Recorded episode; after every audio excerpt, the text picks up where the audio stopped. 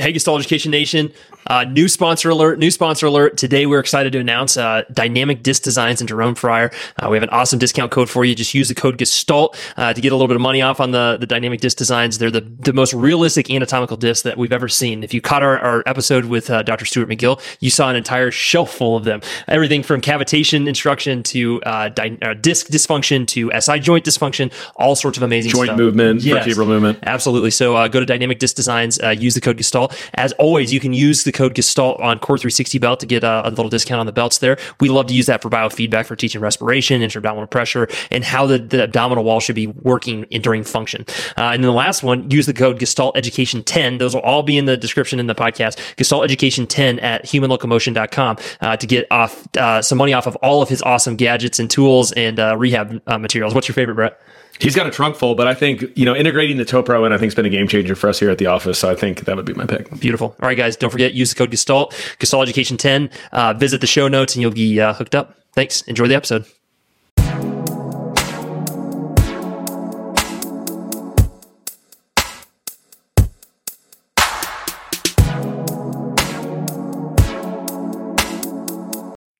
Right, everyone. Welcome to another episode of the Gestalt Education Show.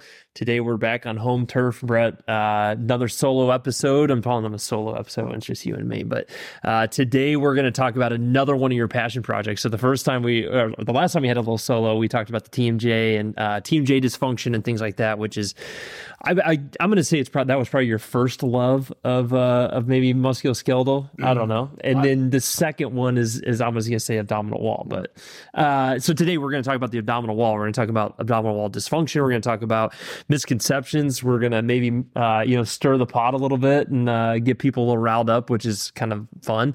Uh, but we're going to kind of go. You know, you you tell this great history at all of your intro DNS courses, and you've been on some big stages with this topic of telling the history of the abdominal wall, telling that you know everybody's probably right. It's just like we're coming at it from a different angle, right? So before we get into that, I gotta I gotta give a little promo we got some great courses coming up this summer. So uh, we're actually by the time this comes out, we'll be headed to uh, Raleigh, North Carolina for a DNS exercise one. So we're excited about that to be at uh, Lindsay Muma's office. She's going to make us do a cold plunge, and so I'm going to guess that that'll be Oh, on gosh. that that'll be on video. So stay tuned for that. Uh, we're also in July, the end of July, we're going to uh, New Jersey. The first time you've been to the East Coast in a while. It's been a while. So uh, we're kind of starting that East Coast swing with our, our good friend Rob Minlianica uh, up in New Jersey. That's uh, July 22nd and 23rd. That's an exercise one. And then uh, we come back home in September for the TMJ dysfunction course, which is, again, we, if you missed the podcast two weeks ago, uh, you should definitely check that out. Uh, and then you also, uh, we're going in October, we have another exercise one in uh, Northern Al- uh, Alabama. So that'll be a, a great time. And then, of course, DNSC in December. But the big one, the one that we're all looking forward to, is the first weekend in November, the Neurodynamics World Congress. It's the first time ever. You are going to be talking about what we're talking about today abdominal wall and DNS. Uh, we're going to have Michael Shacklock. Uh, talking about all things neurodynamics, and then uh, ev- the whole weekend is basically geared around neurodynamics and the other players involved with it. How is ART used uh, to to affect the nervous system, uh, specifically the peripheral nervous system? Uh, Antonio Stecco, the fascial manipulation crowd. Uh, Annie O'Connor is going to talk about all things pain mechanisms and also some neurodynamic stuff. Uh, you, Seaman. David Seaman's going to talk about nutrition and uh, the nervous system. Jeffrey Bowe. Uh, Jeffrey is going to talk about the research. Uh, we, we, it's just going to be a great weekend. Yeah, Bill Morgan. The hits just keep on coming. So uh, anyway, stay tuned for that. Uh, registration page should be coming up pretty soon. Uh, that's going to be a great weekend. We're really looking forward to it. So, Brett, let's just start from the scratch. Okay. So there was a, a big thing happened in the 90s that kind of changed everything for us, right? And so take us through kind of the history of the abdominal wall, like where this all started and where all the confusion began. And then uh, we'll kind of talk about maybe like DNS's perspective and then our, our perspective in the Yeah. I think that you know we've everyone has used the term and struggled with the term uh, core stabilization. So you know we've we've all known that the the muscles of the abdominal wall have been important you know for for a long time. Uh, there was some seminal papers that came out in the early 1990s as far as the timing of activation. Paul Hodges, Carolyn Richardson, Sapsford. uh, they were some early contributors to kind of say that there was a motor control problem with people that you know are having you know chronic low back pain. So that that first paper I think that came out in 1996. Uh, uh, that was from the Australian group. I think that one really opened people's eyes to understand that the timing of the activation of this inner, inner unit is, is, really important.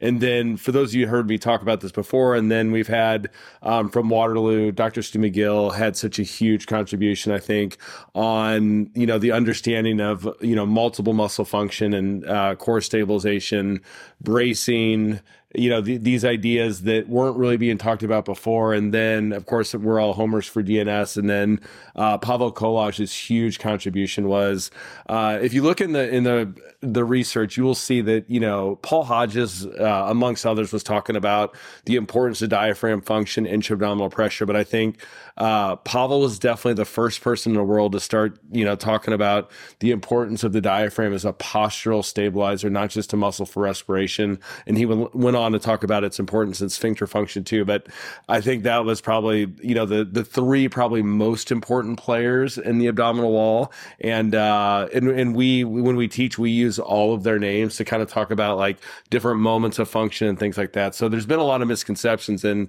I really feel like you know what we're what we're talking about, what we're teaching now. I, I really do feel like it's it's right. You know, and what we continue to get better at is our ability to convey this to the patient, which is never easy. Still to this point, it's still not the easiest thing in the world for us to do. And uh, so we continue to use technology. We get better with our with our imagery and our education with the patient. Therefore, we're getting better kind of explaining what this actually means.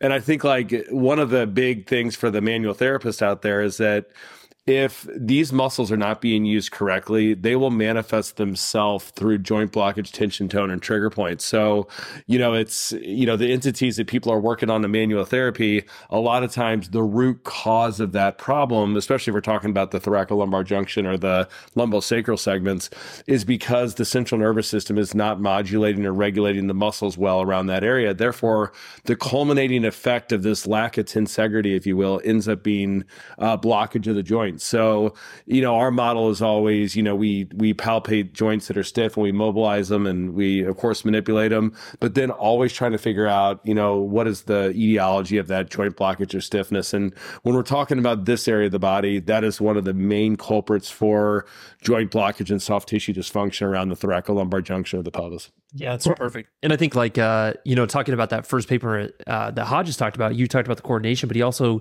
pointed out that there's a delay in the activation of a single muscle. That that kind of is where we went down this kind of weird transition of obviously we need to strengthen the transverse abdominis, but maybe not in the way that he originally talked about it.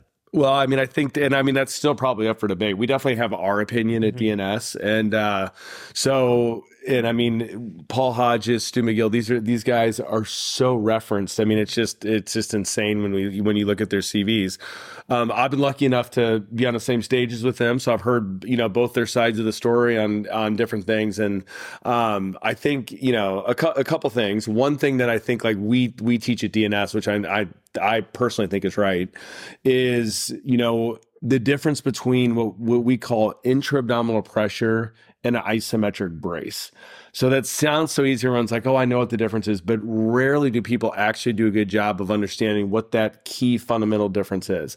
And for those of you who've seen us present before, we always, you know, I always show that um, the diagnostic ultrasound showing the difference of what's happening in the abdominal wall between an abdominal isometric brace and when we create the intra-abdominal eccentric pushing out of the muscles. So the big fundamental difference between those two things is that intra-abdominal pressure, when generated the uh, the right way, does not lock our rib cage to our pelvis and does not create tension and tightness throughout our uh, our extremities or the muscles in our extremities. That is a vitally important point because obviously if we're walking, we're walking in a contralateral pattern, or if we're swinging a golf club where our shoulders are rotating faster and further than our pelvis, it stands to reason that we can't lock our rib cage to our pelvis. We know that's not what happens.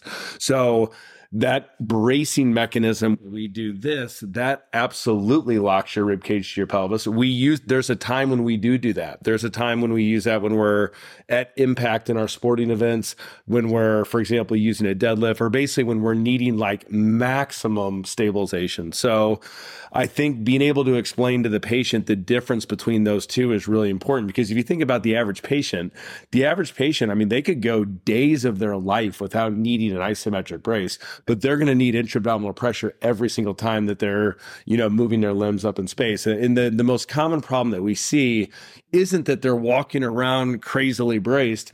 It's that they have no activity there. And the one thing we've learned from the research, uh, and it was interesting. So Paul Hodges originally looked at the transverse abdominis, but then he later looked at uh, the diaphragm. And he also found that people with low back pain have a delay in the activation of the diaphragm also. So when we talk about that inner inner unit of muscles, that inner canister that you know we we all know, um, that is the unit that we're talking about. And if you look at the the spinal mechanics, there's really there's no muscle in the front of the lumbar spine directly to create stabilization. So you're basically left with, you know, this uh, inner unit, uh, tube, if you will, or ball of stabilization that is basically generating forces from the front or ventral uh, side of the spine. And that is what balances the activity in muscles like erector spinae. So, um, you know, if you look at the research on chronic low back pain or back pain in general, there's 20 papers to show that you will have an upregulation of tension and tone in the erector spinae. So one of I think the most the most powerful way to change tone in the erector spinae is better activation or utilization of intra-abdominal pressure. I mean that is 100%. That's not a proven fact, but I mean I'll just say say from our experience, you know, you could dry needle, you can manipulate, you can soft tissue, you can you can grass and you can do it all, but the quickest way to change the tone in the erector spinae muscle is better training of intra-abdominal pressure. Mm-hmm. So, you know, when we do an exercise one or a DNSA course, we spend a significant amount of time. And in the beginning, I know when everyone's kind of looking through their notes and their first thought is probably, oh, I already know this.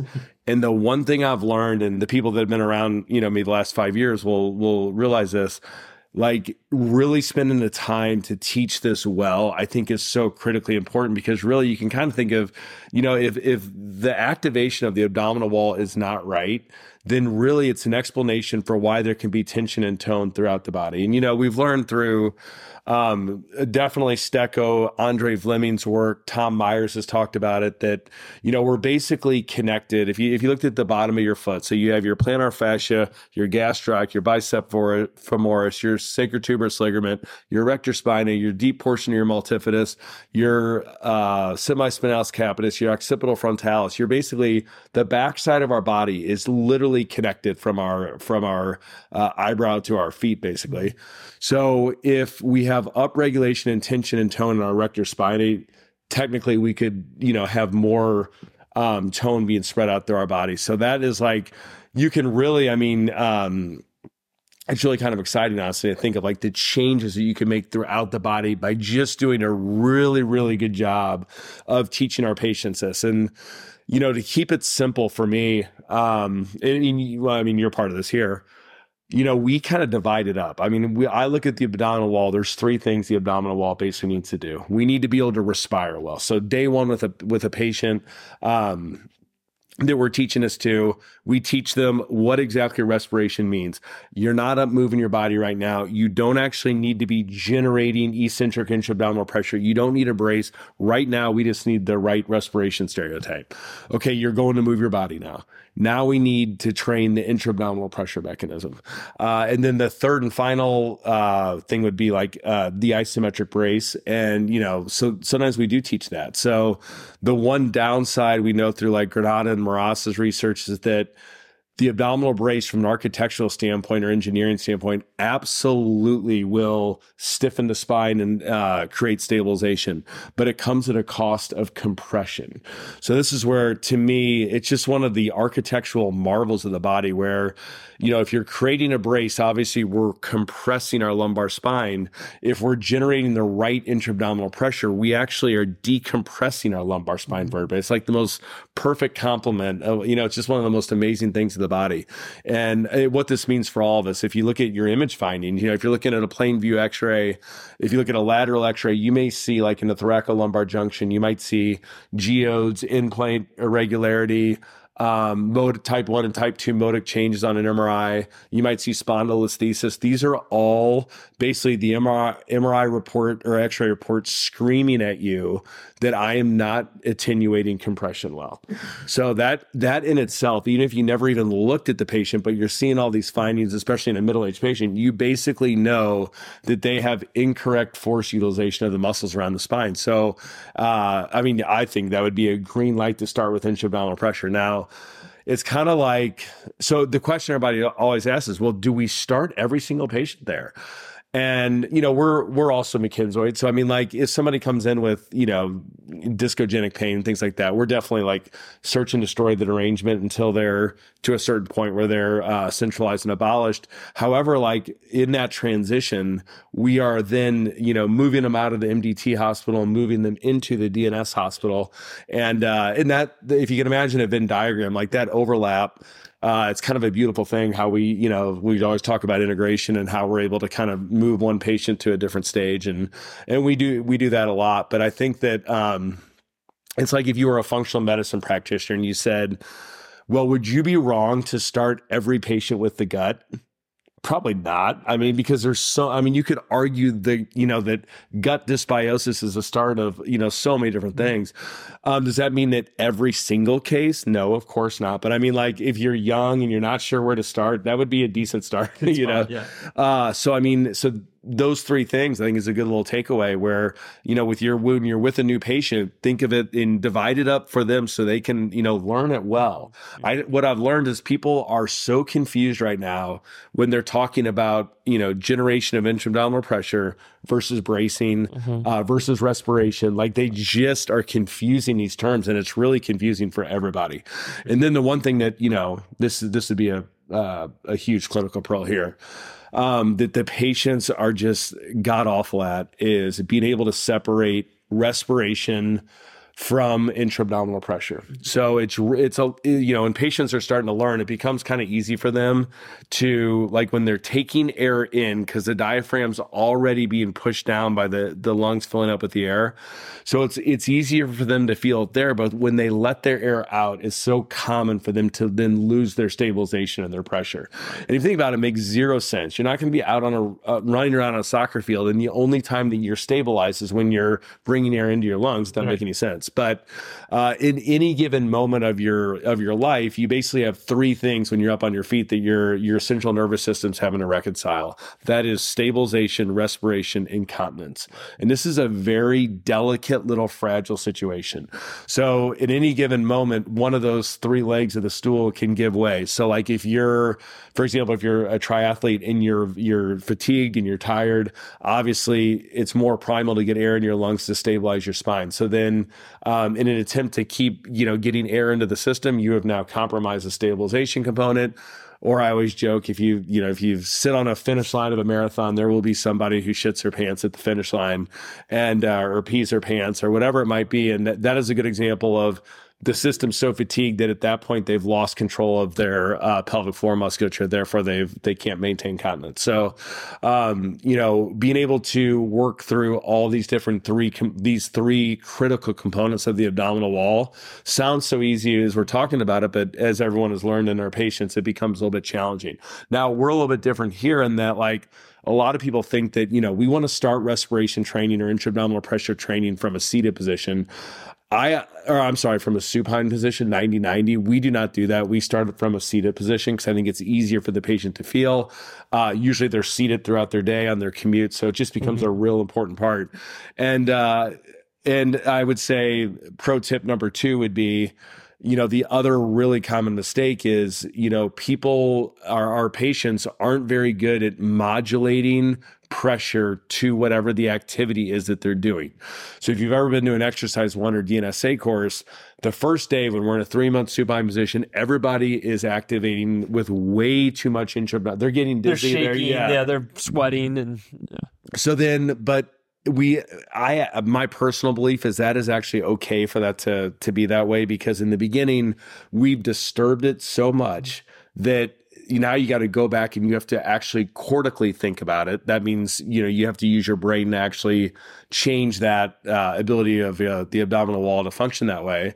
And then what we're hoping is it becomes subconscious, subcortical, this neurologic feed forward mechanism that if I'm going to go open that door right now, this inner unit should activate just like we see it activate in the 10 month old baby that is starting to pull up on a piece of furniture.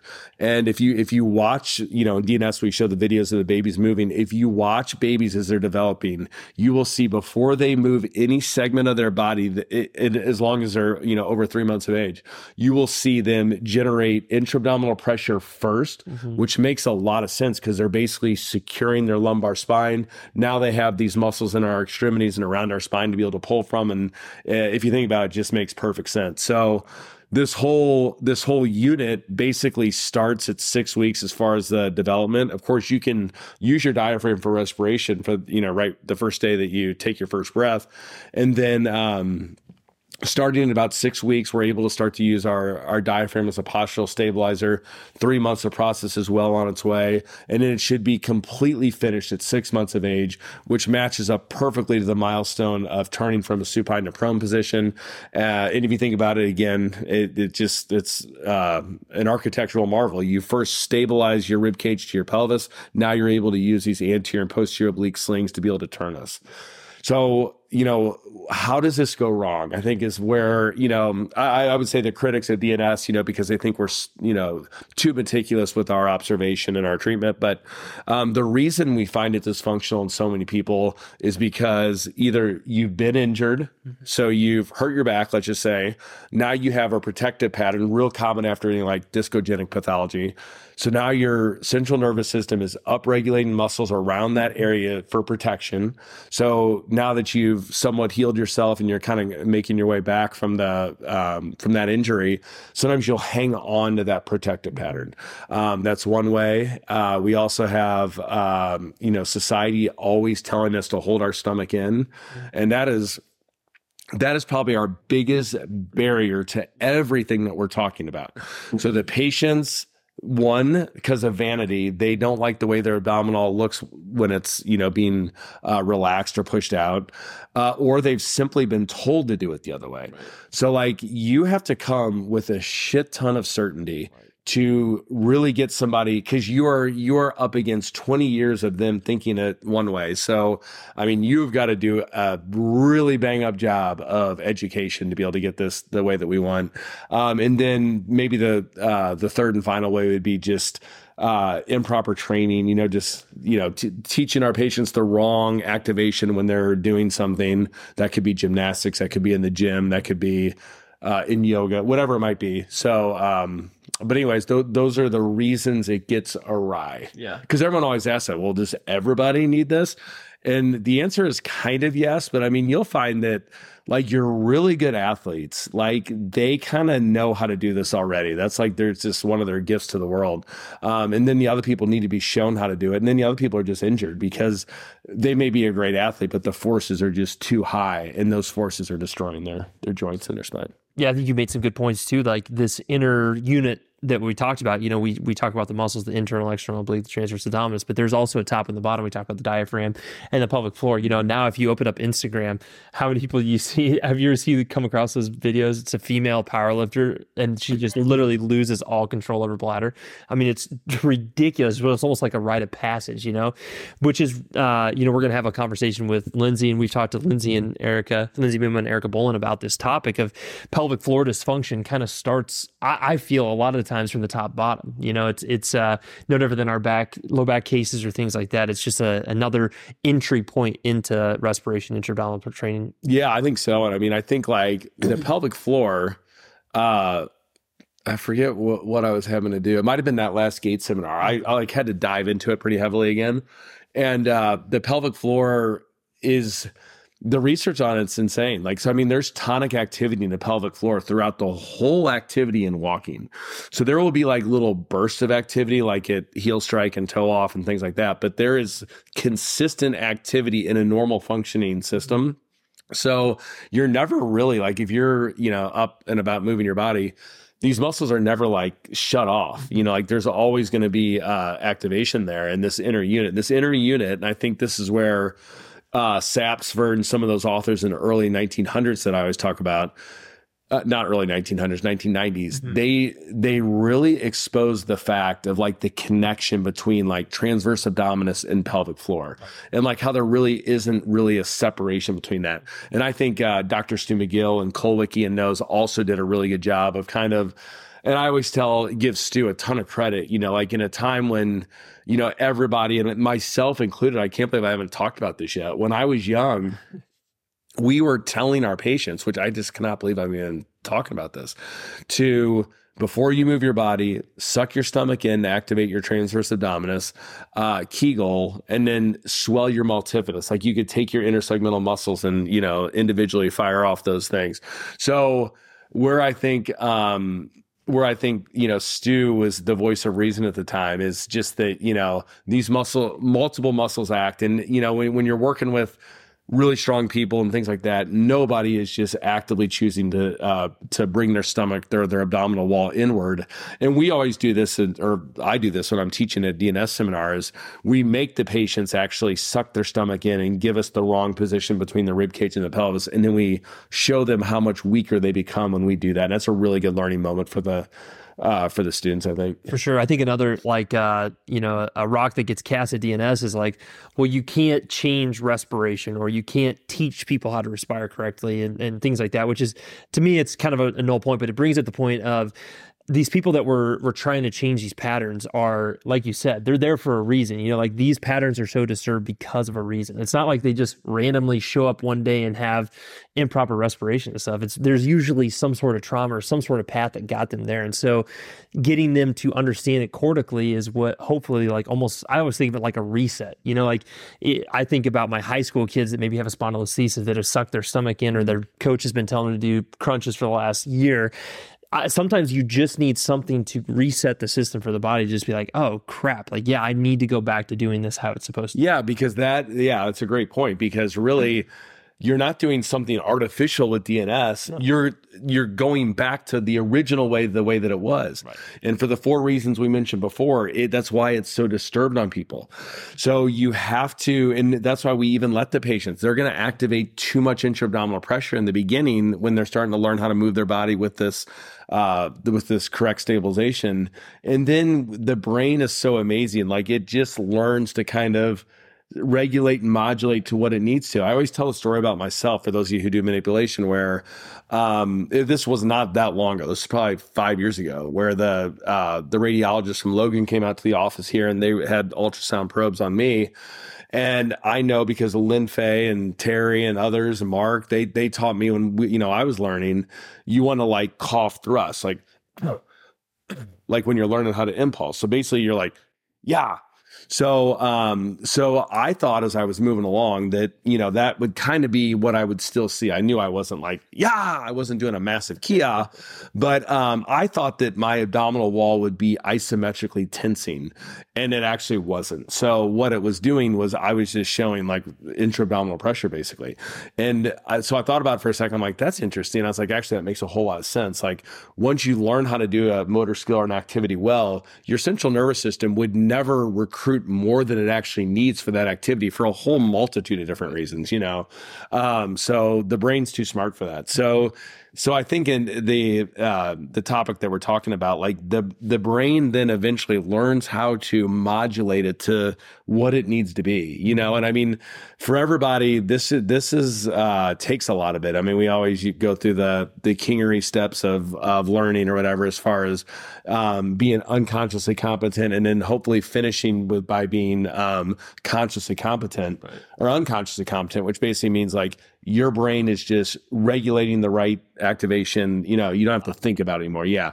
And that process can be anywhere from literally this hour to a six week period in a Medicare patient, geriatric patient who is just so far gone that it takes a lot of work. Mm-hmm. Thankfully, too, I mean, a lot of times, like just getting the process started a little bit goes a long way. So, like in your patients, maybe you never get it to 100% perfection, but if you get it to be 70% better. It's, it's enough. Like you can imagine how powerful this is for spinal stenosis, where we get the right forces in the front of the back, you know? That's right. So, I mean, so I, I would say don't be handicapped by perfection on this. You got to get the ball started somewhere. And I think too, what you're going to find, like some people will just literally blow your mind. You'll be like, wow, that is insanely good.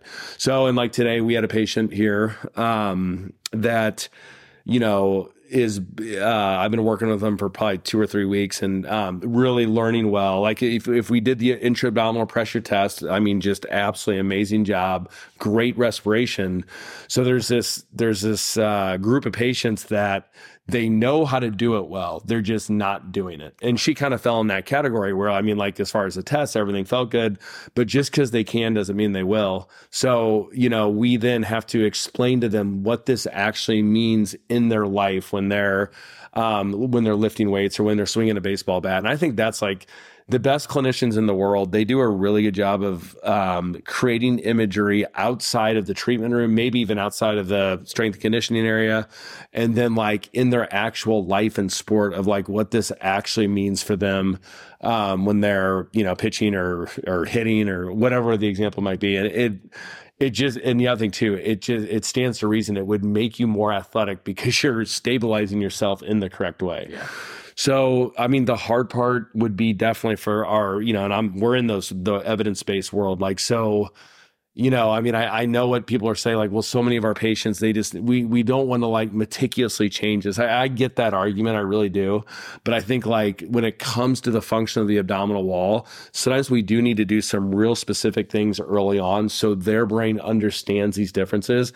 Cause if you're too laissez faire and sloppy with it, then they don't take anything away from it. And it just, it mm-hmm. doesn't do anything, you know? So, um, I think you know, back to, you know, the three things that we teach them, how to breathe well, how to generate intra-abdominal pressure for low level activities. And if they need the brace, then we can definitely, and that's like the, the final phase of our spondyle uh, treatment here, where they're basically creating a brace with intra-abdominal pressure and uh, learning how to attenuate those forces well through their, through, through their back. So, and if you think about it too, like the anatomy makes sense, you know, the picture I always show, we have a I have a big anatomy picture in my treatment room with like the front cut out, so like all the in, internal organs and intestines out, and then the, you can see where the hip flexors actually come down, the iliopsoas, the iliacus, things like that. Like if you don't have anything for them to push against or the pressure to be right, then how can you expect yourself to explode your hip off of your lumbar spine? Right. You know, this is like easy, just imagery for for soccer players. The other one uh, that I, have kind of stolen from you too is like uh, you never you never see a weightlifter suck their stomach in, which you kind of of like Stu McGill talked about that too. But what what are some of the other ways you use imagery in the treatment room, or what are some other examples or things that you tell? I mean, people? I think like you know, like I, what I always do is just throw out random sports just to get people thinking, especially in a seminar format. So, I mean, I'll, we don't have a bunch of swimmers here, but, uh, like swimming, you know, like I always talk about butterflies. So, what a lot of people don't know about swimming, the second most common injury for uh, a high level swimmer Number one is, of course, shoulder. Number two is uh, low back pain. And the reason is because you're taking a muscle like latissimus dorsi. And when you're doing a butterfly stroke, the, you're basically ballistically exploding the lat against your spine. So the lat is a humeral adductor extender and internal rotator. So, but on the other end, it's a potent lumbar spine extender. So, real quickly, if you took the swimmer example, and if you can imagine like a butterfly or butterflying like uh, in front of you, their body is basically worming through the water mm-hmm. in the sagittal plane. So it makes perfect sense. You can't abdominally brace yourself there because you wouldn't be able to do the motion that occurs to worm your body there. So what you need is you need intra-abdominal pressure in the pool. So I would start with, you know, some kind of biofeedback, uh, like maybe even a TheraBand or Core 360 belt in the pool. Subtle plug there for our sponsor, Core 360 belt. And then, yeah. And then then you could even like take that on the land base exercise where you could you could honestly as crazy as it sounds get on a lat pull machine and like mm-hmm.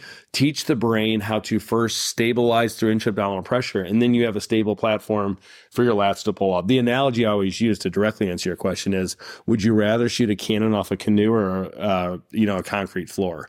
So basically when we're talking about muscle functions throughout the body we're always basically needing to stabilize the most proximal segment especially if we're talking about the open chain so, you know, we need, like you use the example, the hip flexor. Well, if I want to be the best kicker on Sundays and I'm, you know, kicking off from the 50 yard line, I need to explode my iliopsoas off of this intra-abdominal pressure mechanism. So that is one of the things that like makes athletes great is being able to support themselves in the right way so different than like pitchers. Like if you don't have the ability to extend or to lengthen under tension your anterior oblique sling, it's very hard to then explode your anterior oblique sling. Right. So if you don't have anything underneath of that, sling those slings and it's it's just impossible that's why they're the best and we suck because we don't have that ability to then lengthen and ex, uh, then explode those uh, those muscles and so. i mean said real simply with without pressure you don't have tension so like if you look at that bird's eye view that i always show from uh, dr paul hodges uh, you can clearly see the intimate relationship with muscles like transverse abdominis and internal oblique with the thoracodorsal fascia. So the thoracodorsal fascia, the superficial portion, comes around, sneaks onto the uh, spinous processes of the lumbar spine. So like that that outward pushing of pressure is what's generating tension in the thoracodorsal fascia. Therefore, as it hooks around to the back of the lumbar spine vertebrae, it's actually creating stiffness and stabilization. It will blow your mind. When you see that picture and you actually know what's going on there, you're like, I mean, this is just insane. Yeah. Like how how clever and smart it is. it's know? an architectural dream. I mean, yeah. it literally is. It's, it's, so amazing. What about uh, uh, one thing we really haven't talked about, and it's one of uh, the things that we talk about behind closed doors a lot, is this. Uh, there's this big push now in, in sports of athletic pubalgia, sports hernias, hernias. How much do you feel uh, personally? How much does tension play into that diagnosis? I think that um, it's it's kind of it's a little bit of a tricky question because it is potentially lack of tension. The other problem is it it would be like uh, tension that's not distributed in the right, right. way. That's kind of what I was getting at. Yeah, yeah. Too much upregulation of the maybe the anterior portions of the abdominal wall or something along those lines. Like, do you feel like that is the answer, or maybe the the why behind some of these I think like I mean if we take our uh our family of hernias, one thing you'll see across the board, they all a, lot of times they'll have like a soft tissue uh matrix problems, like just from an overall soft tissue problem.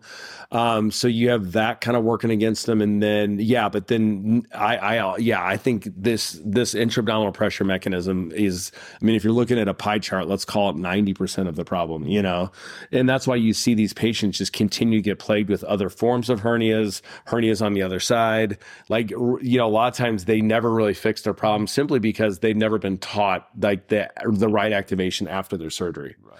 So, and I think like even in like if we talk about diastasis recti in like a six year old male patient, it's it's wrong to say that they can't. They're not creating intra-abdominal pressure. They're creating intra-abdominal pressure like like this, you know, forward here. So mm-hmm. like here's your diaphragm, here's your pelvic floor. So instead of this nice, you know, up and down movement of these two structures. Instead, you have the, you know, pushing mm-hmm. forward. Therefore, you, I mean, almost like actually, an obliqueness yeah. of the pelvic floor and the diaphragm. Which I mean, that's what I, you know, if you have a balloon laying around or you have like a some kind of ball that's pliable, you can like easily show the patient like what this actually looks like, and and they they really do, you know, grab onto it. So, mm-hmm. um, the other thing would be on that, just to to remember, is thoracic mobility plays such a critical role in getting your respiratory diaphragm in the right position. So a lot of uh, a lot of you know your your older patients that's something to not forget about is they can be they can get perfect at intra-abdominal pressure and they're still showing you this big old diastasis because they have such stiff segments in their thoracic spine. And that's really why you don't really see diastasis recti as much in the younger patient outside of the postpartum patients. And the reason is because you're not dealing with such stiffness throughout the uh, thoracic spine and rib cage. That's right. One thing too, I, I think uh, maybe to just dispel a rumor, not a rumor, but just to to kind of right the ship is something I hear from uh, like if we get someone that's referred from a pelvic floor PT or maybe uh, pe- people that just not even PTs, chiros, people that understand this mechanism, they say uh, too much intra-abdominal pressure is actually detrimental to pelvic floor dysfunction because it's too much pressure in the abdomen and you're creating too much stuff. But again, like we've kind of talked about that. I just want to like put that out there that we're not talking about creating this big old like you're walking around with so much pressure in your abdominal wall you can't move, you can't function. We're talking about this delicate system of creating pressure that increases and decreases depending on your imposed demand. Yeah, no, and I mean I think that's like you know, people like they cherry pick like they do and they hear one thing and they they make it something that's not. I think that's a really good point because the patients who are not good at intra-abdominal pressure, usually they're doing some form of a brace. So, um, intra-abdominal pressure in itself is a confusing term because I always show that one slide where, you know, the 1960s, they're basically defining intra-abdominal pressure as closing the glottis, creating like basically a brace. So, uh, yeah, Valsalva. So like you can see why everybody is so confused on this, including every, you know, the people that are in the business and the stakeholders, if you will. So anyways, I think that's where, um, you know, the, the people get they, they there's a misunderstanding because the lexicon is so kind of confusing in a way. Mm-hmm. And I honestly, I think you've heard me say before, Taylor, like I don't love the term intra-abdominal pressure myself for a lot of different reasons. One of them is that intra-abdominal pressure leaves you thinking that this is just a gaseous force that is creating the stabilization. And um, we know through DNS and, and others, I mean, Kolar has definitely exposed this over the years, but others have talked about it, that like when your diaphragm drops down, you also have a mechanical pressure against your internal organs. So it's not just perfect isotropic you know, gaseous Boyle's law where you have this perfect pressurization like you'd learned in your chemistry class. Um, the anatomy is just kind of different, you know, and I think also people, you know, if you look at the anatomy and you see this intra-abdominal pressure ne- mechanism in the front of the spine, and in DNS, we teach being able to respire and generate pressure like posteriorly. So then people in their mind, they think it's going to feel exactly the same in the back as it is in the front. It's look at the picture. It's not going to feel the same. You know, you're, you're in the back, you have erector spinae, you have the latch, you have these muscles that are like, you know, preventing you from feeling it as easily. So it's not going to feel exactly the same, but it's not a bad thought to think of like a lot of our patients need to learn how to either get their pressure forward, laterally, or backwards. And then maybe uh, just as important would be the depth. So getting the pressure mm-hmm. really low into their pelvis. And that's the thing you're going to find like, is your patients are learning they'll learn really well above their belly button. Like they, and then like the, as they as they start to mature and they get you know they get better at this, then below the belly button you'll start to see better generation of intra-abdominal pressure as they get better at this, and that's uh, that's what we're looking for. And that's all exposed in all the the DNS courses. And again, I mean, maybe I'm wrong, but like to me, Kolar was the first one from the clinical side of things that was just like telling the world this and uh uh, to his credit, early on, I don't think many people were listening, and now, I mean, I think everybody, yeah, everybody agrees that it's the right, right thing. I think maybe the last, uh, uh, the last voices or I guess outside voices that I had in my head of something to disprove, not necessarily disprove, I keep using that word, but to, to talk about would be uh, you can cast stones that, uh, well, DNS, they don't appreciate rib function or they don't appreciate rib motion during respiration. So uh, I know that, you know, you and I have had side conversations about this and stuff, but to me, like when respiration is correct with diaphragm, the way that we teach it with intra-abdominal pressure, you're still getting expansion and, and uh, closure of the ribs intersegmentally. It's maybe just not uh, to the extent of like if you're perpetuating rib movement with respiration.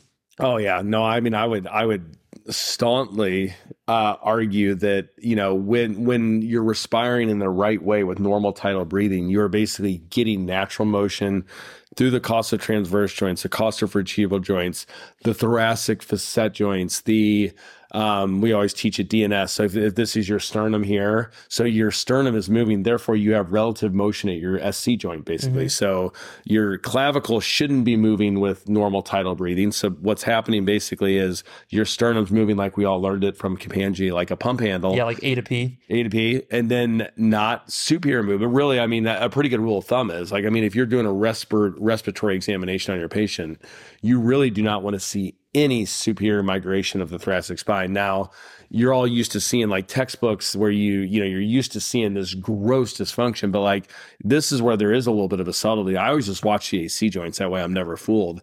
And, uh, when, when people are respiring correctly, you, you literally will not see any movement here.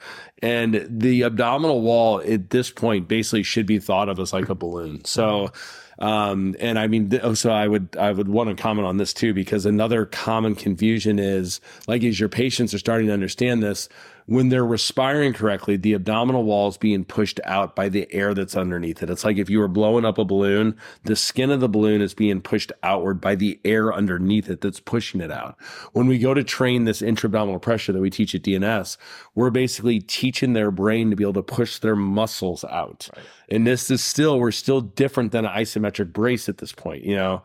So this is, yeah, I mean, I remember early on, like as I in the story that I always tell Taylor is just my, out of my own embarrassment was that um, I had a, a, patient. I always call her Nancy because all my difficult patients are called Nancy. But uh, she, I got done teaching her abdominal brace, and then she gets up and she was simply asking. She, so then she asked me, she's like, "Well, does this mean I should walk around with this with this brace on?" And in a moment of just desperation, I basically literally said, Nancy, I don't effing know myself, honestly. Like I just was, it's just such a pathetic point of the knowledge of it. And I think that's really what put me on my crusade for trying to like do a better job of kind of figuring this out. Um, and then that's where I really do feel like I, I'm the luckiest person on the world as far as this topic just because I just, you know, I just had everyone at the right time come in my life. That way we can, you know, have difficult conversations with each other. And uh, at the end of the day, we always have a beer. And I think everybody can, you know, somewhat agree. And we may not be exactly the same, but um, again, I mean, to me, the, the most important people in this world are, uh, you know, Stu McGill, uh, Paul Hodges, uh, Kolar. Uh, I'm missing other Cholewicki. Um, yeah, I think like these, uh, people have just had enormous contributions. And uh, Panjabi would be another one. I mean, his model, the spine is exactly right. Uh, so yeah, and I think then that doesn't negate the fact that we know the chronic pain sciences, you know, and I think Paul Hodges actually does a really good job of explaining that, um, you know, when you have, uh, you know, nociplastic pain or central sensitization, whatever we're calling it now, like you have to respect that, you know, like, but you know, like there's two ways to get in the chronic pain hospital. Either you have, maybe you have multiple autoimmune diseases, maybe you have, you know, fear avoidance issues, maybe you have anxiety about your problems, maybe you were unfortunately abused. That's one way, and we all know that patient. But then the other way is you just have had shitty care. Like, I mean, you just haven't been lucky enough to see like people like our listeners, basically. So, um, you know, so you got to give people a chance. I mean, you, yeah, if you want to head down that route with, you know, the chronic pain, uh, we would highly recommend you go for it. But I think like you got to start on the mechanical side also. So, in or at least not ignore the mechanical side. Yeah. And why the hell can you not do both? Yeah, That's what I just do not understand. Like, what everything in the world is so binary now that like it's like oh either you're in the chronic pain camp or you're in the musculoskeletal camp. Like it's like you can actually play in both sandpits. And to me, the best clinicians in the world, they they do that. Like they're able to dance in and out of. I mean, all day long, you're walking in and out of treatment rooms, and you know, you get you walk in, you got to make a decision. You know, do I need to change this patient's diet? Do they need a pep talk on movement?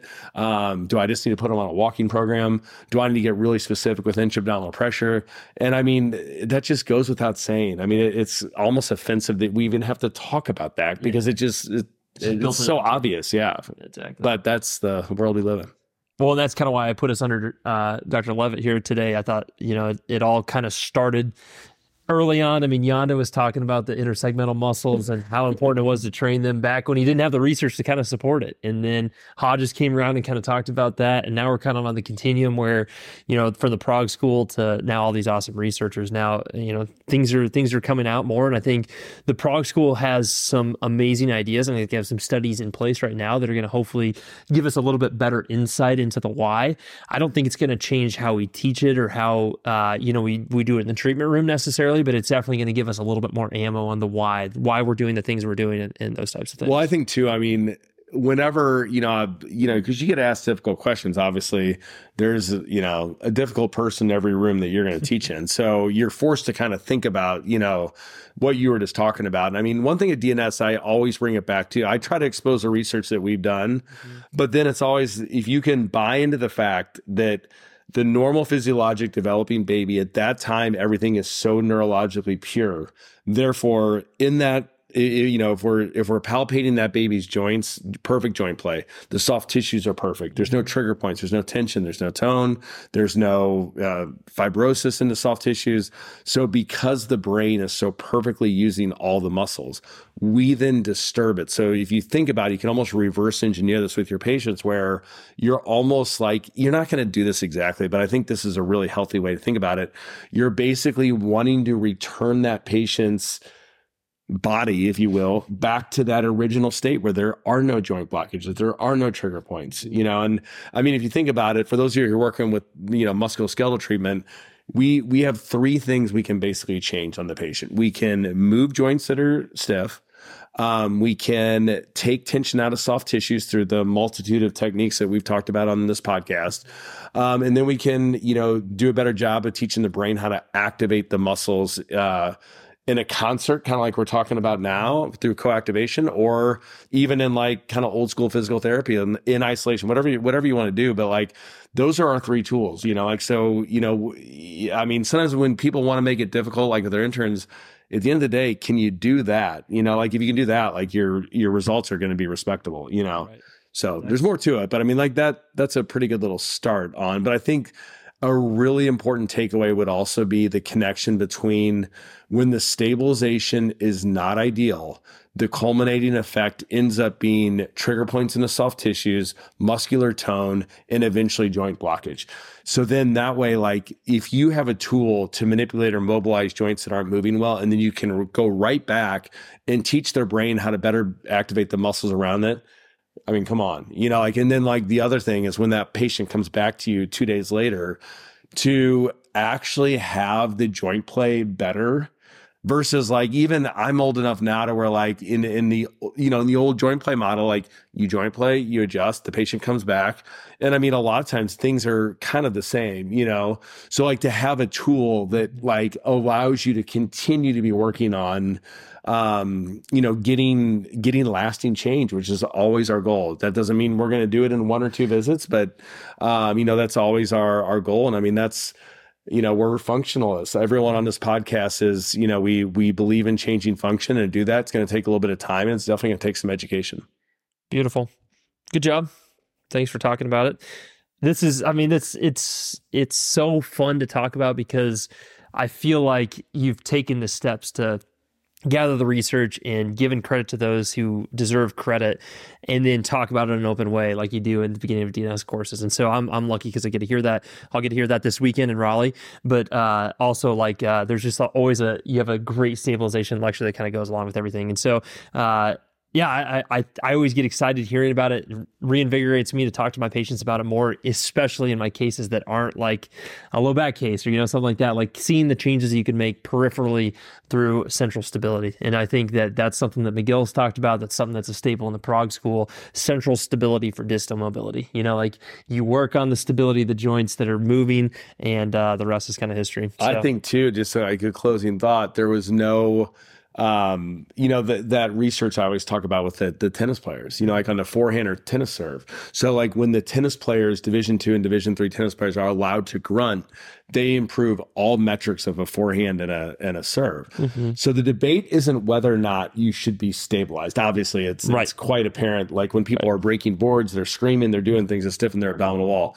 The debate that rages on between all of us is what is the quality of the stabilization? Is it intra-abdominal pressure? How are we teaching it? And that's like what we continue to refine. And that's like, to me, that's what the next five to 10 years look like in this research. And uh, yeah, we, we might have some stuff going on from a research standpoint too, mm-hmm. going on right now. So like, I, I think, and what we're finding out so far is everything that we're thinking yeah. is exactly how it is. So that's, that's exciting. Love it. Uh, guys, we would love to see you at a at a future course, especially a DNS course. It's, I mean, obviously we're giant homers, but we love it. Uh, Brett, you also have uh, Parker Orlando coming up not too long, so you'll be out there in Orlando. I'm going to be in uh, Dallas in July, talking about ankle sprains for FTCA. Uh, I'm trying to think where else you're going next. Um, I got some California. Yeah, Cali. Oh, yeah, that's right. California. One in Napa Valley. That'll be fun. Uh, nice. Yeah. Long Beach. Yeah. There's a, we got all kinds of stuff. Perfect. Uh, well, stay tuned. Uh, if you're not following us on Instagram already, uh, we, have got some good ideas, some new stuff that's coming out, and uh, keep updating on podcasts and courses. And uh, with that being said, guys, uh, good luck with patience, and uh, we'll see you soon. I hope you enjoyed this episode of the Gestalt Education Show. Uh, if you liked it, share it, subscribe to it, uh, send it to your friends, send it to someone that needs to hear this message. Uh, we really want everyone to be able to, to tune in and, and, get the, the best clinical advice that they can, which uh, we're hoping that we're giving to you with these special guests. So um, if you have any questions, please feel free to reach out to us, or if you have any suggestions on upcoming uh, conversations, let us know. Uh, for a list of our upcoming courses, we're adding them all the dang time. So go to gestaltedu.com, click on courses, and they'll all be right there for you. All right, have a good day.